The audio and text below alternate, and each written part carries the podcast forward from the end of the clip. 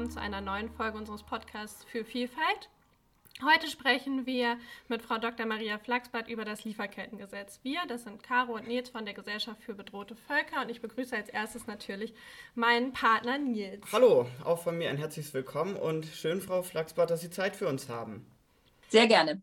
Wir nehmen das ganze Gespräch natürlich unter Corona-Bedingungen über Zoom auf, was für uns inzwischen ganz praktisch geworden ist, weil so können wir Gäste aus aller Welt einladen und sind ein wenig flexibler, aber manchmal leidet der Ton darunter, möchten wir vorweg sagen. Also wenn der Ton, die Tonqualität nicht die allerbeste ist, liegt es an Zoom und nicht an uns. Da schieben wir die Schuld von uns weg.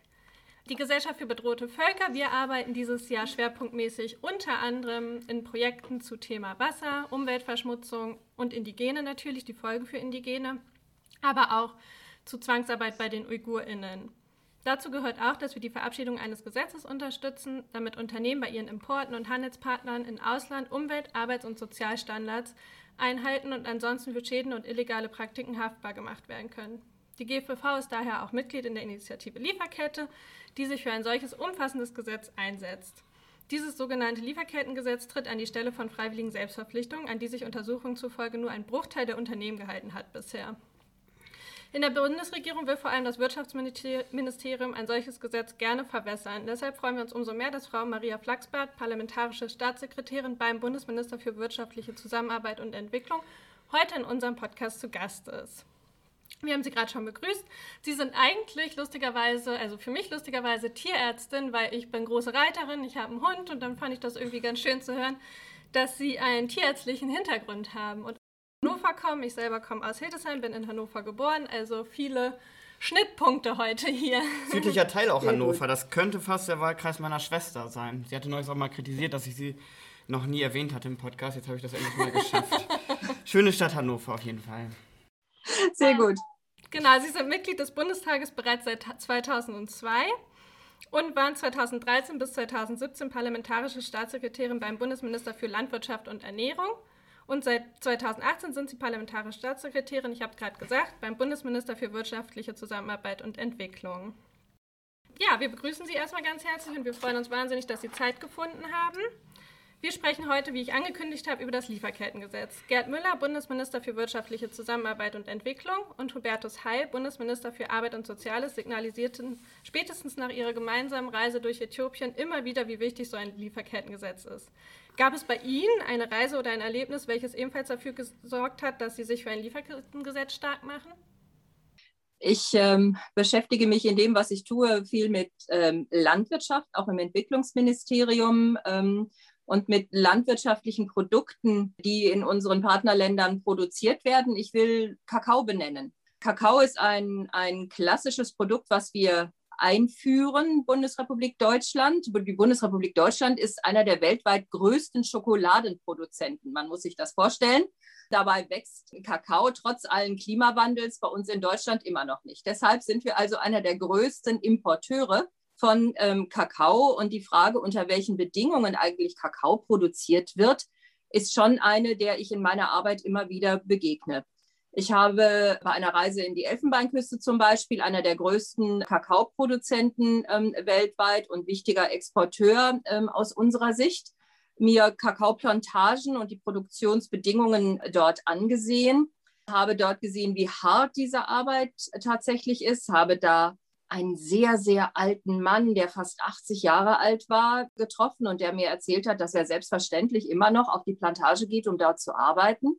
Dann habe ich gefragt, ob es denn keine Rente gibt und dann hat er mich fast ausgelacht und hat gesagt, das gäbe es doch überhaupt nur für Beamte, wenn überhaupt. Und ich habe dort ganz explizit gefragt, wie ist es denn mit Kinderarbeit? Und dann hat man mir gesagt, nein, äh, Kinderarbeit gibt es bei uns selbstverständlich nicht. Gegen die sensibilisieren wir. Also das ist äh, zumindest ein erster Teilerfolg der Arbeit unserer Entwicklungszusammenarbeit, auch unserer Gespräche mit der ivorischen Regierung. Aber dann habe ich halt mal weitergefragt und gesagt, hm, wo ist denn die nächste Schule? Was verdienen denn die Eltern? Können die denn äh, die Schuluniformen und die Bücher überhaupt bezahlen? Wie ist denn das Familieneinkommen? Und habe dabei festgestellt, dass äh, die Frage Kinderarbeit immer noch eine ist, die dringend thematisiert werden muss und die dringend auf den Tisch gehört. Und von daher ist die die Frage, unter welchen Bedingungen werden denn Produkte produziert, die hier bei uns ganz selbstverständlich auf dem Markt sind, eine wirklich dringende. Das ist jetzt so mein, mein persönliches äh, Erlebnis diesbezüglich. Aber ein, ein anderer Bereich, mit dem ich mich auch sehr beschäftige und das unser, unser Ministerium auch sehr beschäftigt ist, sind die Rahmenbedingungen, unter denen Textilien produziert werden.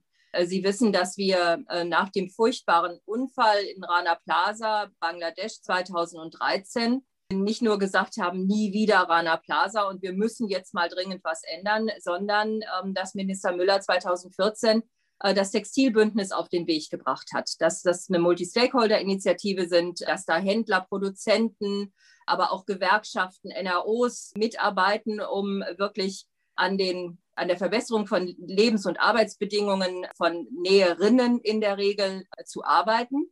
Und es ist jetzt so, dass wir Jahre später sozusagen ungefähr die Hälfte der Branche in Deutschland als Mitglieder im Textilbündnis haben, aber eben nur die Hälfte und nicht mehr. Und von daher die Frage, wie kriegen wir es denn hin, auch im Rahmen eines, eines sogenannten Level Playing Fields, also einer, einer gleichberechtigten Wettbewerbschance für alle Marktteilnehmer, die Marktteilnehmer dahin zu bringen, dass sie sich äh, tatsächlich an gemeinsame Standards halten das ist jetzt der nächste Schritt Richtung ähm, Lieferkettengesetz denn, oder Sorgfaltspflichtengesetz, wie wir lieber sagen.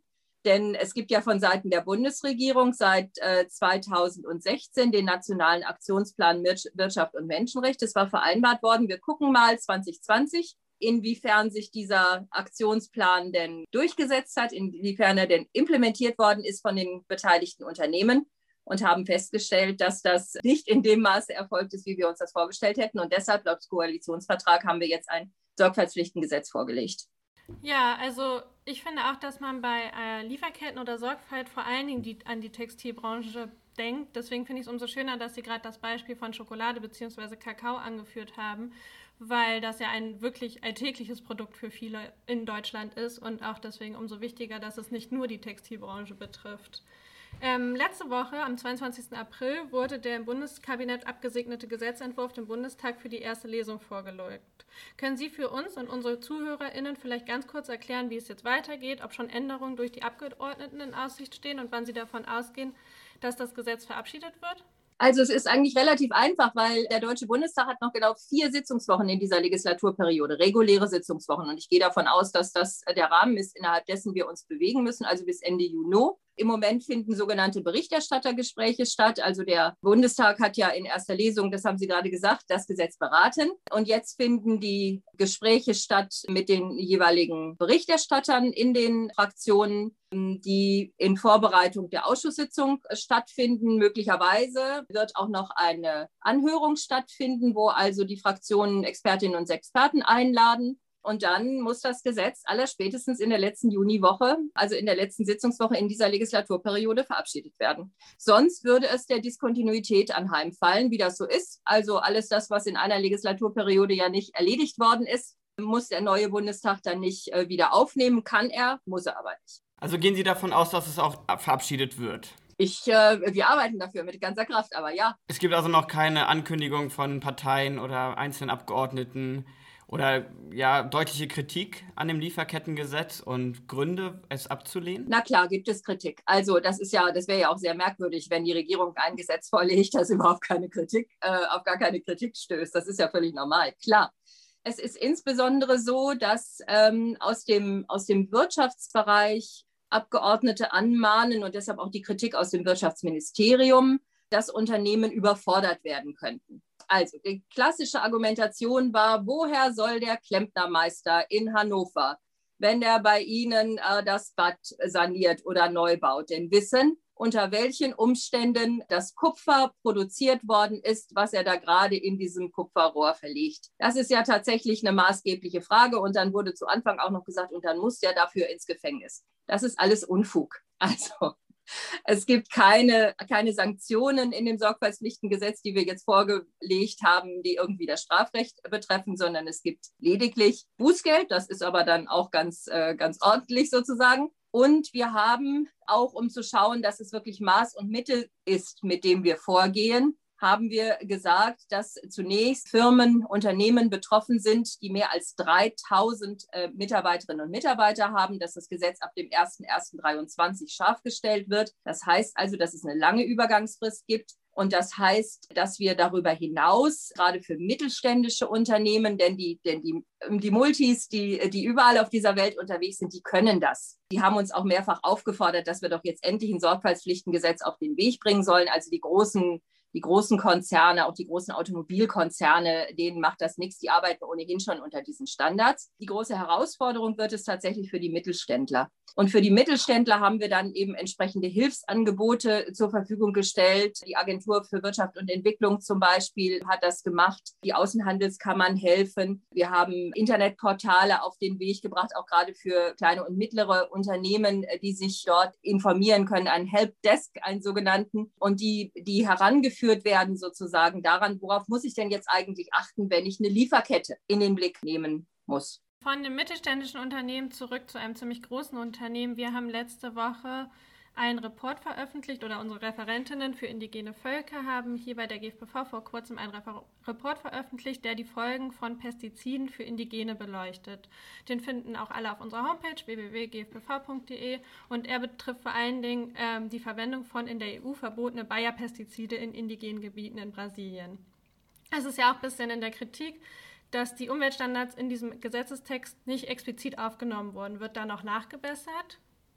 Also es ist aufgenommen, ehrlich gesagt, die Frage des Wassers. Und es ist aufgenommen äh, die Frage von Zwangsräumungen, äh, widerrechtlichem Entzug von, von Land, von Wäldern, von Gewässern, ganz explizit. Und das sind ja die meisten oder das sind die häufigsten Kontexte, in denen die Rechte von Indigenen betroffen sind. Also von daher selbst wenn wir, selbst wenn das keinen, keinen direkten Bezug haben sollte. Hier ist es ganz explizit adressiert und wir gehen davon aus, ähm, dass es auf jeden Fall ein, ein wirksamer und ein richtiger Schritt ist. Was für viele NGOs, jetzt für die Lieferkette arbeiten oder für die Implementierung, ist die Gerichtsbarkeit oder die Durchsetzbarkeit der, des Gesetzes.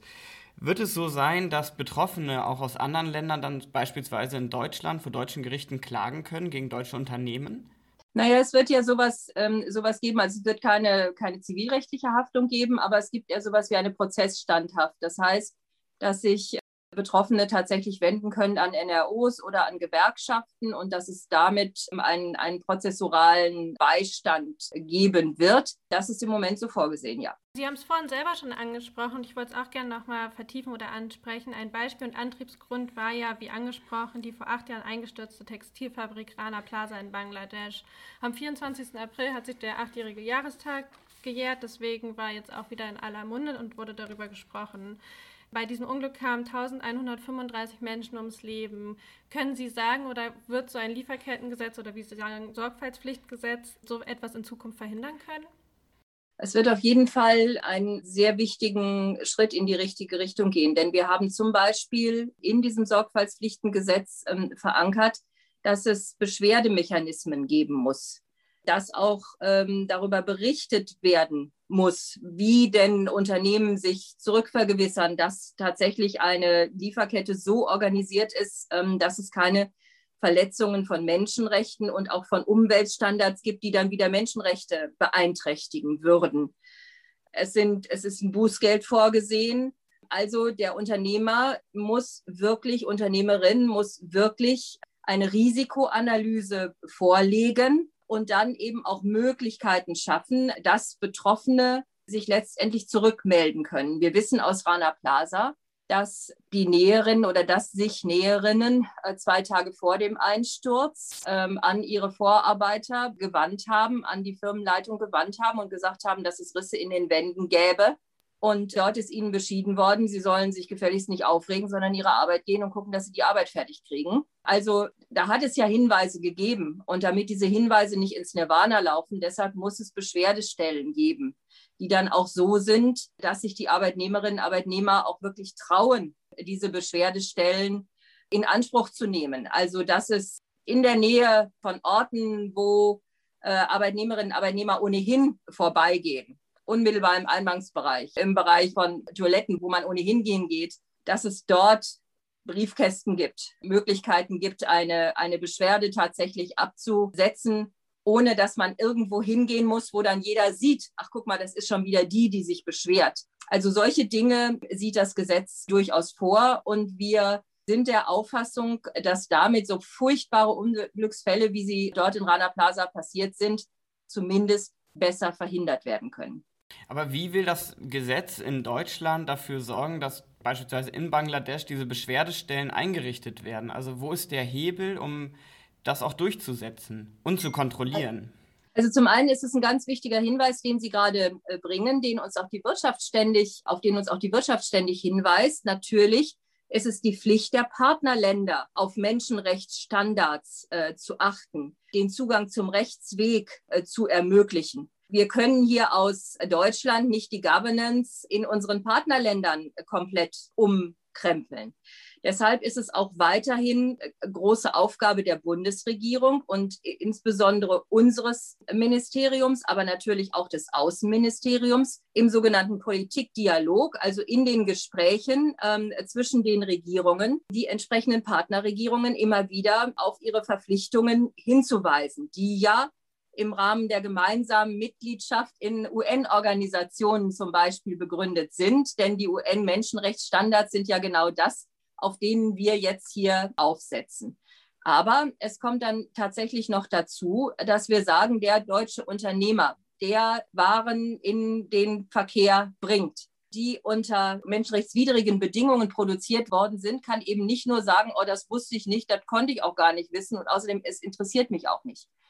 Also, ich will darüber hinaus auch noch sagen, dass es viele Unternehmer und, und Unternehmerinnen gibt, die das sehr wohl interessiert und die schon heute und hier, ich verweise nochmal auf das Textilbündnis, ich verweise aber auch auf die Unternehmen, die zertifiziert sind mit dem grünen Knopf zum Beispiel, also einem, einem Siegelstandard, den das äh, Bundesentwicklungsministerium ja etabliert hat oder auch andere Standards, die wir unter der Siegelklarheit sozusagen subsumieren können. Ein Internetportal, das wir auch auf den Weg gebracht haben. Also, dass es viele Unternehmen gibt, die sich tatsächlich interessieren und die auch zeigen im richtigen Leben, dass man das kann. Also, dass es nicht unmöglich ist. Und das ist sozusagen unser Ansatz dadurch, dass wir deutsche Unternehmen wirklich in die Verantwortung nehmen und die sich in die Verantwortung nehmen lassen, wirklich äh, Arbeitsbedingungen ihrer Mitarbeiterinnen und Mitarbeiter vor Ort zu verbessern, dass wir damit einen weiteren Hebel haben, neben dem Politikdialog und neben der Verpflichtung der Partnerländer selbst, dann tatsächlich Lebens- und Arbeitsbedingungen zu verbessern. Alleine nur das über die Wirtschaft zu machen, das wird natürlich nicht gehen, aber das ist auch nicht das, was wir, was wir tun werden. Sie sprachen gerade Siegel an. Wo und nicht wissen, die Unternehmen wissen vielleicht nicht, wie die Produktionsbedingungen sind. Wie erfahre denn ich als Konsument oder als Konsumentin davon, wie, ja, ob sich Unternehmen an diese Standards halten, ob da auch wirklich alles kontrolliert ist oder aber auch gegenteilig hält sich nicht dran? Naja, es gibt, wie gesagt, dieses Internetportal, auf das ich gerade hingewiesen habe, Siegel Klarheit. Das ist ein Internetportal, was auch äh, finanziert wird von der Bundesregierung, maßgeblich auch von uns aus dem Entwicklungsministerium, wo Siegel aufgelistet sind, auf die man sich verlassen kann. Unter anderem ist da eben auch der grüne Knopf dabei, der für Textilien äh, steht. Das ist ein Siegel, was akkreditiert ist, auch übrigens bei der europäischen Akkreditierungsbehörde und auch bei der deutschen, bei der DAX, wo es Überprüfungen gibt. Einmal Papierüberprüfungen, klar, man muss Berichte einreichen, aber dann eben auch unangekündigte Prüfungen vor Ort, mal der eine oder andere, nicht, nicht flächendeckend, aber doch äh, stichprobenartig so dass sich die Kundin, der Kunde mit einem Blick vergewissern kann und sagen kann, okay, wenn so ein grüner Knopf an dem Kleidungsstück ist und es gefällt mir noch und es passt noch und es ist denn mit dem Preis in Ordnung, äh, dann kann ich das auch mit gutem Gewissen kaufen. Das ist ein Angebot. Oder aber Sie kennen mit Sicherheit die Fairtrade-Auszeichnung. Zum Beispiel, jetzt sind wir wieder bei der Schokolade. Die gibt es auch im Bereich Kaffee, im Bereich anderer Produkte. Das sind solche Siegel, die wirklich vertrauenswürdig sind ich verweise nochmal auf das äh, Portal Siegel Klarheit. Wir werden es auch verlinken äh, nochmal, damit das auch alle gut. Zuhörerinnen nochmal sich anschauen Sehr gut. Denn das ist, das ist dann halt eben ein Punkt, wo wir als Verbraucherinnen und Verbraucher auch unsere Marktmacht letztendlich einsetzen können. Klar. Also wir einfach sagen können, wir kaufen bevorzugt oder nur noch, je nachdem, also jedenfalls möglichst viel hoffentlich, Produkte, äh, die nachweisen können, äh, dass die Produktionsbedingungen auch in Ordnung sind. Jetzt sprechen wir vor allen Dingen von einer bundesweiten Regelung, aber Gerd Müller sprach im Bundestag auch davon, dass dieses Gesetz die Basis für eine EU-weite Regelung sein müsste. Und die ist ja auch schon in Vorbereitung. Haben Sie, Frau Flachsbart, Angst, dass die Regeln dann noch weiter verbessert werden? Oder wie können Sie sicherstellen, dass dies nicht passiert? Wir bringen uns ein als, als Bundesregierung, also als Mitgliedstaat natürlich. Wir sprechen auch heute schon auf der, auf der sogenannten Arbeitsebene, also die Mitarbeiterinnen und Mitarbeiter aus dem Ministerium, unsere Expertinnen und Experten äh, mit ihren jeweiligen Pendants, die für die Kommission arbeiten. Und dann wird man sehen, was es für, ein, was es für eine einheitliche Regelung gibt. Also wir begrüßen es, dass die Kommission sich auf den Weg ähm, begeben hat. Sie wissen, dass es Initiativberichte aus dem Europäischen Parlament schon gibt die im Bereich Sorgfaltspflichten einen solchen Bericht vorgelegt haben, aber auch im Bereich nicht finanzielle Berichterstattung. Da geht es ja auch um Sozial- und um Umweltstandards, äh, über die berichtet werden muss.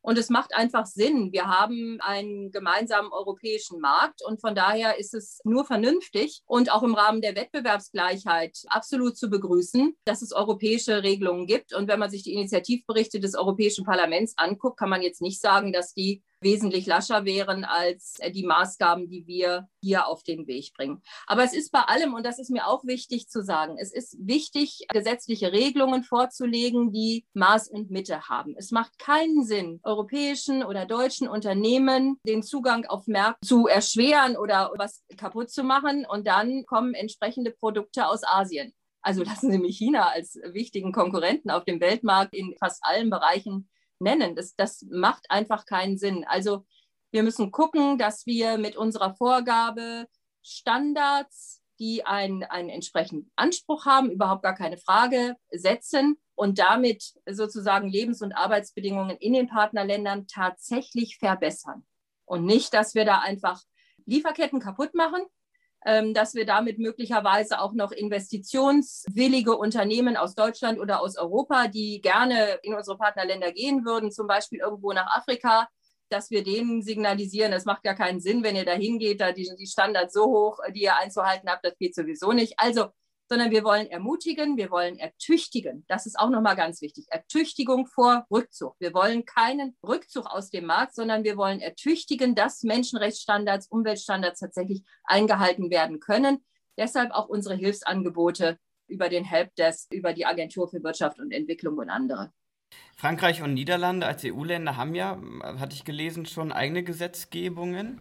Inwiefern unterscheiden die sich von der deutschen Gesetzgebung? Und dann scheint es ja eigentlich gar, ja, die Chancen ganz gut zu stehen, dass es auch auf EU-weit implementiert werden kann, oder?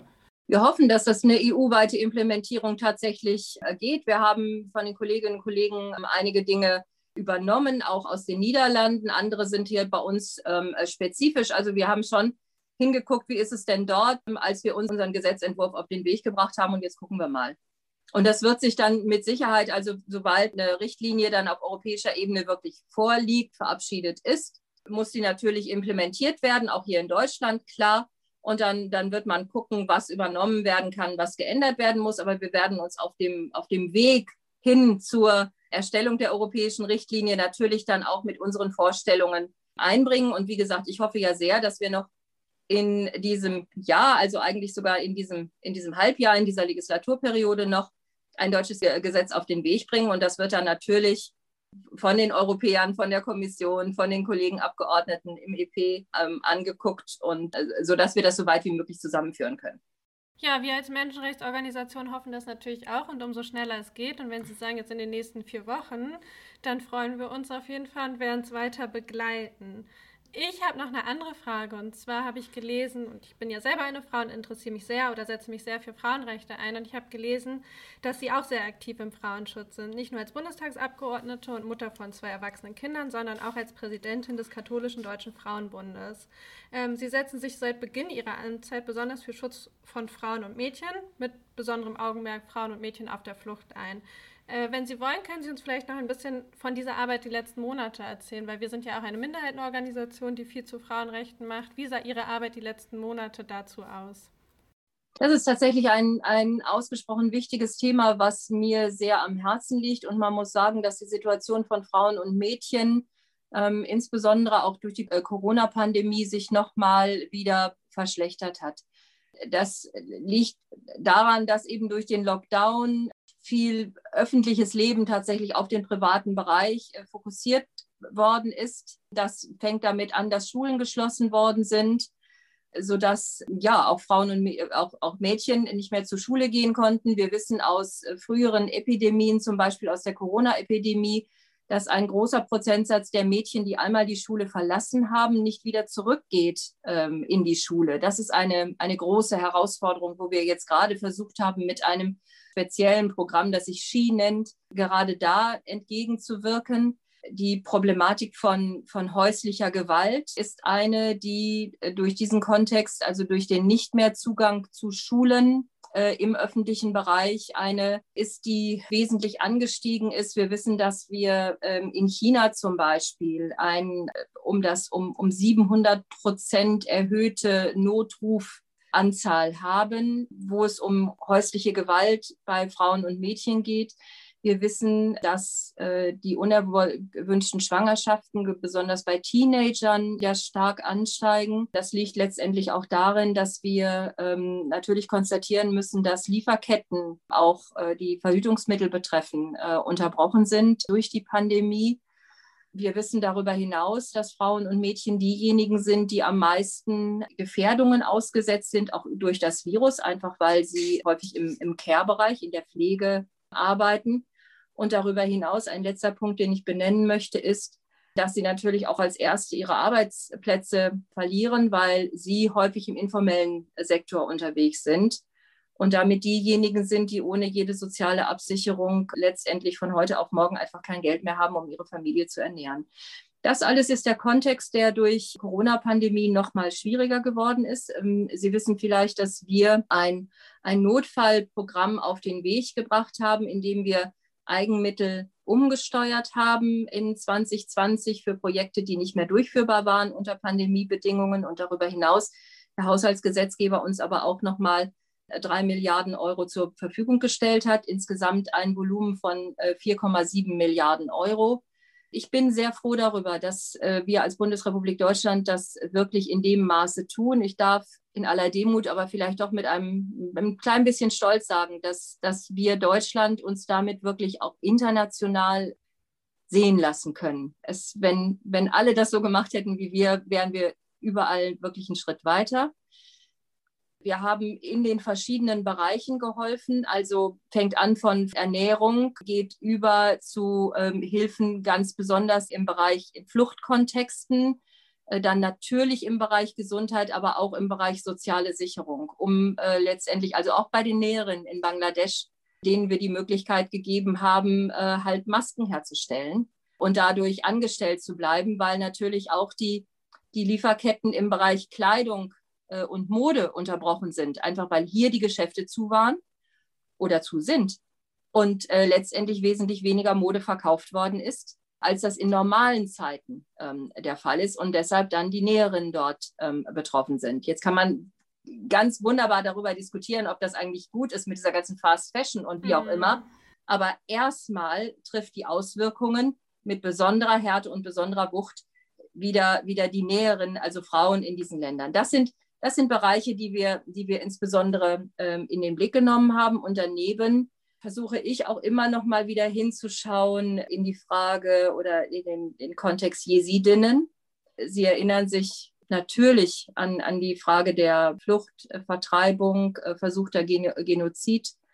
Und dann in die Frage, was geschieht mit diesen Frauen, die als, als Sexsklavinnen vom, vom IS verschleppt worden sind die zum Teil aus dieser, aus dieser Zeit äh, Kinder haben. Diese Kinder gezeugt von Vätern, die sich natürlich nicht zu ihren Kindern äh, bekennen, die Muslime sind. Ähm, in der Community der Jesiden ist aber sehr, sehr streng äh, geregelt, dass Ehen, die Zeugung von Kindern nur innerhalb der Community erlaubt ist. Und von daher diese Frauen häufig nur die, die Chance haben, entweder lassen sie ihre Kinder zurück oder sie dürfen nicht wieder zurück in ihre Community, selbst wenn sie befreit werden.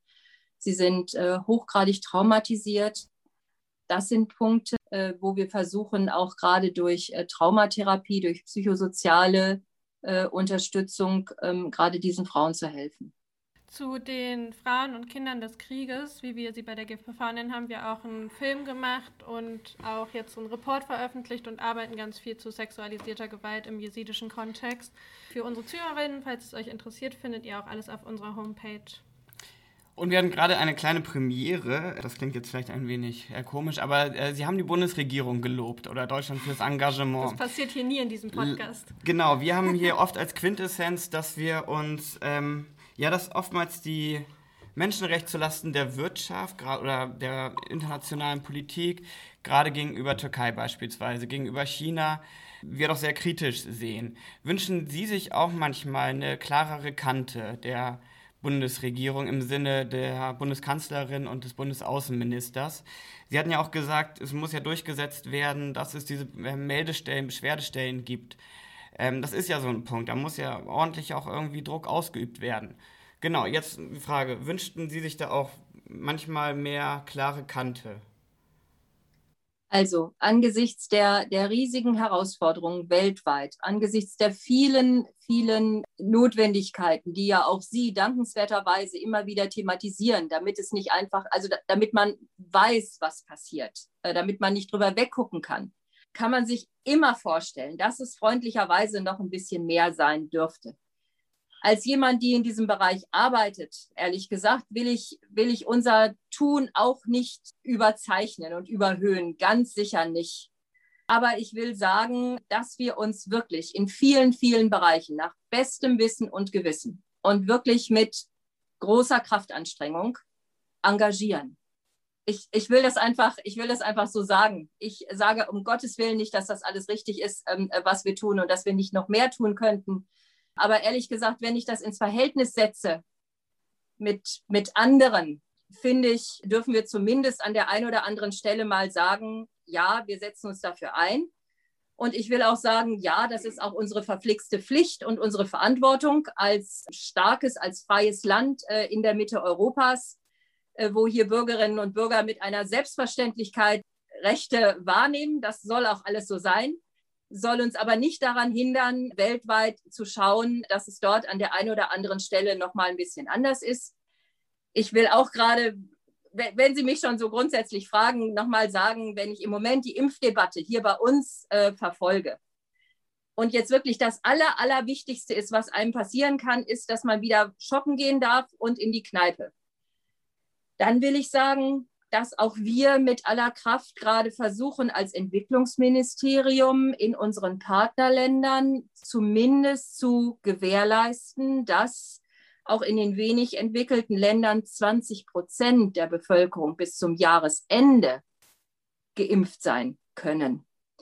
Das ist dann auch nochmal was anderes. Ich will jetzt mit dem, was ich sage, um Gottes Willen, ich sehe schon wieder den nächsten Shitstorm, ich will auf gar keinen Fall kleinreden, gerade die großen Herausforderungen, die es in den Familien gibt, die es bei Homeoffice gibt, die es bei Kindern und bei Jugendlichen gibt, die nicht mehr in die Schule gehen dürfen, zum Teil seit langer, langer Zeit, die die Abiturienten haben, jetzt unter abenteuerlichen Bedingungen ihre Abschlussprüfungen zu schreiben und die insbesondere alte Leute betrifft, die gerade zu Anfang der Pandemie gestorben sind, ohne dass jemand dabei war die in Altenheimen leben und nicht besucht werden dürfen. Das ist alles furchtbar. Das ist alles furchtbar und wir tun gut daran, alles dafür zu tun, gerade diese besonders vulnerablen Gruppen wirklich jetzt so schnell wie möglich zu impfen. Das macht die Bundesregierung. Aber ich will den Blick dafür weiten, dass es außerhalb unseres Deutschlands noch andere Lebensbedingungen gibt, die in hohem Maße prekärer sind. Und ehrlich gesagt, diese Menschen haben auch das Recht, beschützt zu werden. Und noch ein Punkt, wenn wir diese Pandemie nicht weltweit besiegen, wenn wir das Virus nicht weltweit besiegen, dann besiegen wir es gar nicht, weil es mit dem nächsten Flieger wieder zu uns zurückkommt. Wir sehen alle im Moment die furchtbare, die humanitäre Katastrophe in Indien. Dort hat die Regierung vor drei Monaten, zwei Monaten gesagt, sie hätten das Virus besiegt. Es breitet sich da jetzt mit einer furchtbaren Wucht aus. Und wir tun wirklich gut daran, dass wir alles tun zu helfen, wobei Indien selbst die, wie sie sich selbst bezeichnen, Apotheke der Welt ist, also große Kapazitäten haben, das Virus wirklich einzudämmen. Wir tun gut daran, international solidarisch zu sein. Wir tun gut daran, auch in unserer eigenen Gesellschaft solidarisch zu sein, bei den Schwachen zu sein. Meine Güte, dann müssen wir halt diese Masken noch ein bisschen länger tragen. Dann müssen wir halt AHA-Regeln einhalten. Das wird so sein. Und wir werden, da bin ich auch ganz sicher, Richtung Sommer wieder mehr Freiheiten haben, alle. Aber wir, wir dürfen und sollten nicht vergessen, dass wir, dass wir solidarisch bleiben äh, mit den Menschen in unserem eigenen Land, äh, denen, die noch nicht geimpft sind, denen, die sich nicht impfen lassen dürfen, vielleicht sogar, denen, die sich aus mir nicht erklärbaren Gründen nicht impfen lassen wollen. Ich möchte dafür werben, dass man sich impfen lässt, aber eben auch international, ähm, dass, wir, dass wir wirklich dieses Virus mit einer großen internationalen Anstrengung besiegen, weil sonst werden wir es nicht besiegen, auch nicht in Deutschland. Ein schönes Statement für mehr internationale Solidarität. Und daher auch jetzt meine wirklich letzte kritische Nachfrage zum Lieferkettengesetz. Ähm, es ist ja, ähm, Betriebe bis 3000 bzw. 1000 ähm, müssen sich an diese Regelung halten. Wie kann man denn oder wie wird festge oder ja verhindert, dass es viele Tochterunternehmen auf einmal gibt, womit sich ja die Anzahl der Mitarbeitenden ja wieder reduziert und man dann sagen könnte, ich bin ausgenommen von dem Lieferkettengesetz.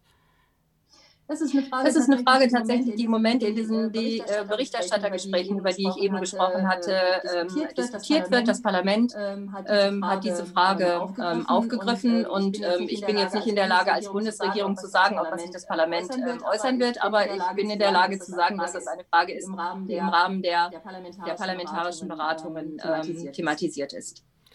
Gut, dann vielen Dank. Sie hören im September auf. Haben Sie denn schon Pläne, wie es dann für Sie weitergeht? ich werde einfach leben. Das wird wunderbar. Ich werde keinen, keinen Terminkalender mehr haben, in dem mein Mann sich Termine eintragen lassen muss, damit wir uns sehen. Das ist großartig. Nein. Und dann ähm, bin ich ziemlich davon, also ich werde irgendwas, irgendwas wird es sein. Ich äh, habe im Moment noch keine konkreten Vorstellungen. Ehrlich gesagt, Sie wissen, dass es ähm, ein ein äh, Minister, Ministerinnen und parlamentarische Staatssekretärinnen-Gesetz gibt, äh, das uns auch auferlegt, dass wir mal eine Weile dann uns sozusagen aus dem aktiven Bereich zurückziehen. Das ist diese berühmt-berüchtigte Abkühlphase. äh, und dann wird sich ähm, sicherlich ähm, irgendetwas finden. Ich bin äh, ziemlich stark davon überzeugt, dass ich nicht nur zu Hause Kartoffel schäle, sondern irgendwas wird mir einfallen. Können Sie sich vorstellen, wieder als Tierärztin zu praktizieren? Nee, das ist es ehrlich gesagt nicht. Ich habe äh, nie als Tierärztin wirklich praktiziert. Ich war ja in der Tierärztlichen Hochschule. Aber ich wollte noch einen Werbeblock, ehrlich gesagt, loswerden zu One Health. Das ist auch nochmal so eine Geschichte, die, die mir wirklich am Herzen liegt, die wirklich eben aus meinem letzten Leben als, als Tierärztin äh, stammt. Dieses, dieses Covid-19-Virus kommt halt aus dem Tierbereich. Das ist vom Tier auf den Menschen übergesprungen. Und wir sehen, dass das Vordringen von Menschen in, in unbewohnte Lebensräume die Ausbreitung und auch die Entstehung von solchen Krankheitserregern, nicht nur Viren, bedingt bzw. provoziert. Äh, wir sehen, dass zum Beispiel Ebola, MERS, SARS auch solche Erkrankungen waren. Und deshalb ist diese Frage One Health inklusive Schutz von Biodiversität ein ganz, ganz dringender, den wir nicht ähm, zurückdrängen dürfen sozusagen, sondern wir müssen das, die, die Gemeinsamkeit des, des Lebens von Mensch, Tier und Umwelt ähm, stärker in den Blick nehmen. Zoonosen, etwas, was so ein Tierarzt kennt, ähm, ist, ja, das sind Krankheiten, die zwischen Menschen und Tieren immer schon hin und her gehen. Also auch eine Influenza ähm, oder auch eine Tuberkulose oder eine Salmonellose oder andere Erkrankungen. Und deshalb müssen wir, müssen wir diesen Zusammenhang besser und mehr in den Blick nehmen. Und möglicherweise ergibt sich ja in dem Kontext dann nochmal irgendwas, was ich weitermachen könnte, weil, weil ich glaube, dass das wirklich ein ein Zukunftsthema ist und weil wir wirklich gucken müssen, dass wir, dass wir kommende Pandemien einfach früh genug verhindern müssen. Und das können wir nur Prävention gelingt dann, wenn wir wirklich diesen One Health-Kontext uns angucken. Ja, ich sehe schon. Wir werden auf jeden Fall noch in Zukunft von Ihnen hören, in welcher Form auch immer. Also ich danke mich, bedanke mich ganz herzlich, dass Sie sich so viel Zeit genommen haben und Rede und Antwort standen. Für die letzten Wochen. Dann viel Erfolg, was das Lieferkettengesetz angeht, aber auch Ihre politische Karriere. Und äh, genießen Sie die Kadenzzeit. Und die bleiben Ruhezeit. Sie gesund. Ähm, genau, bleiben Sie gesund. Schön, dass Sie bei uns waren. Und auf Wiederhören. Vielleicht bis bald. Vielen Dank, auf Wiederhören. Ich bedanke mich sehr herzlich für, die, für, das, äh, für das schöne Gespräch. Vielen, vielen Dank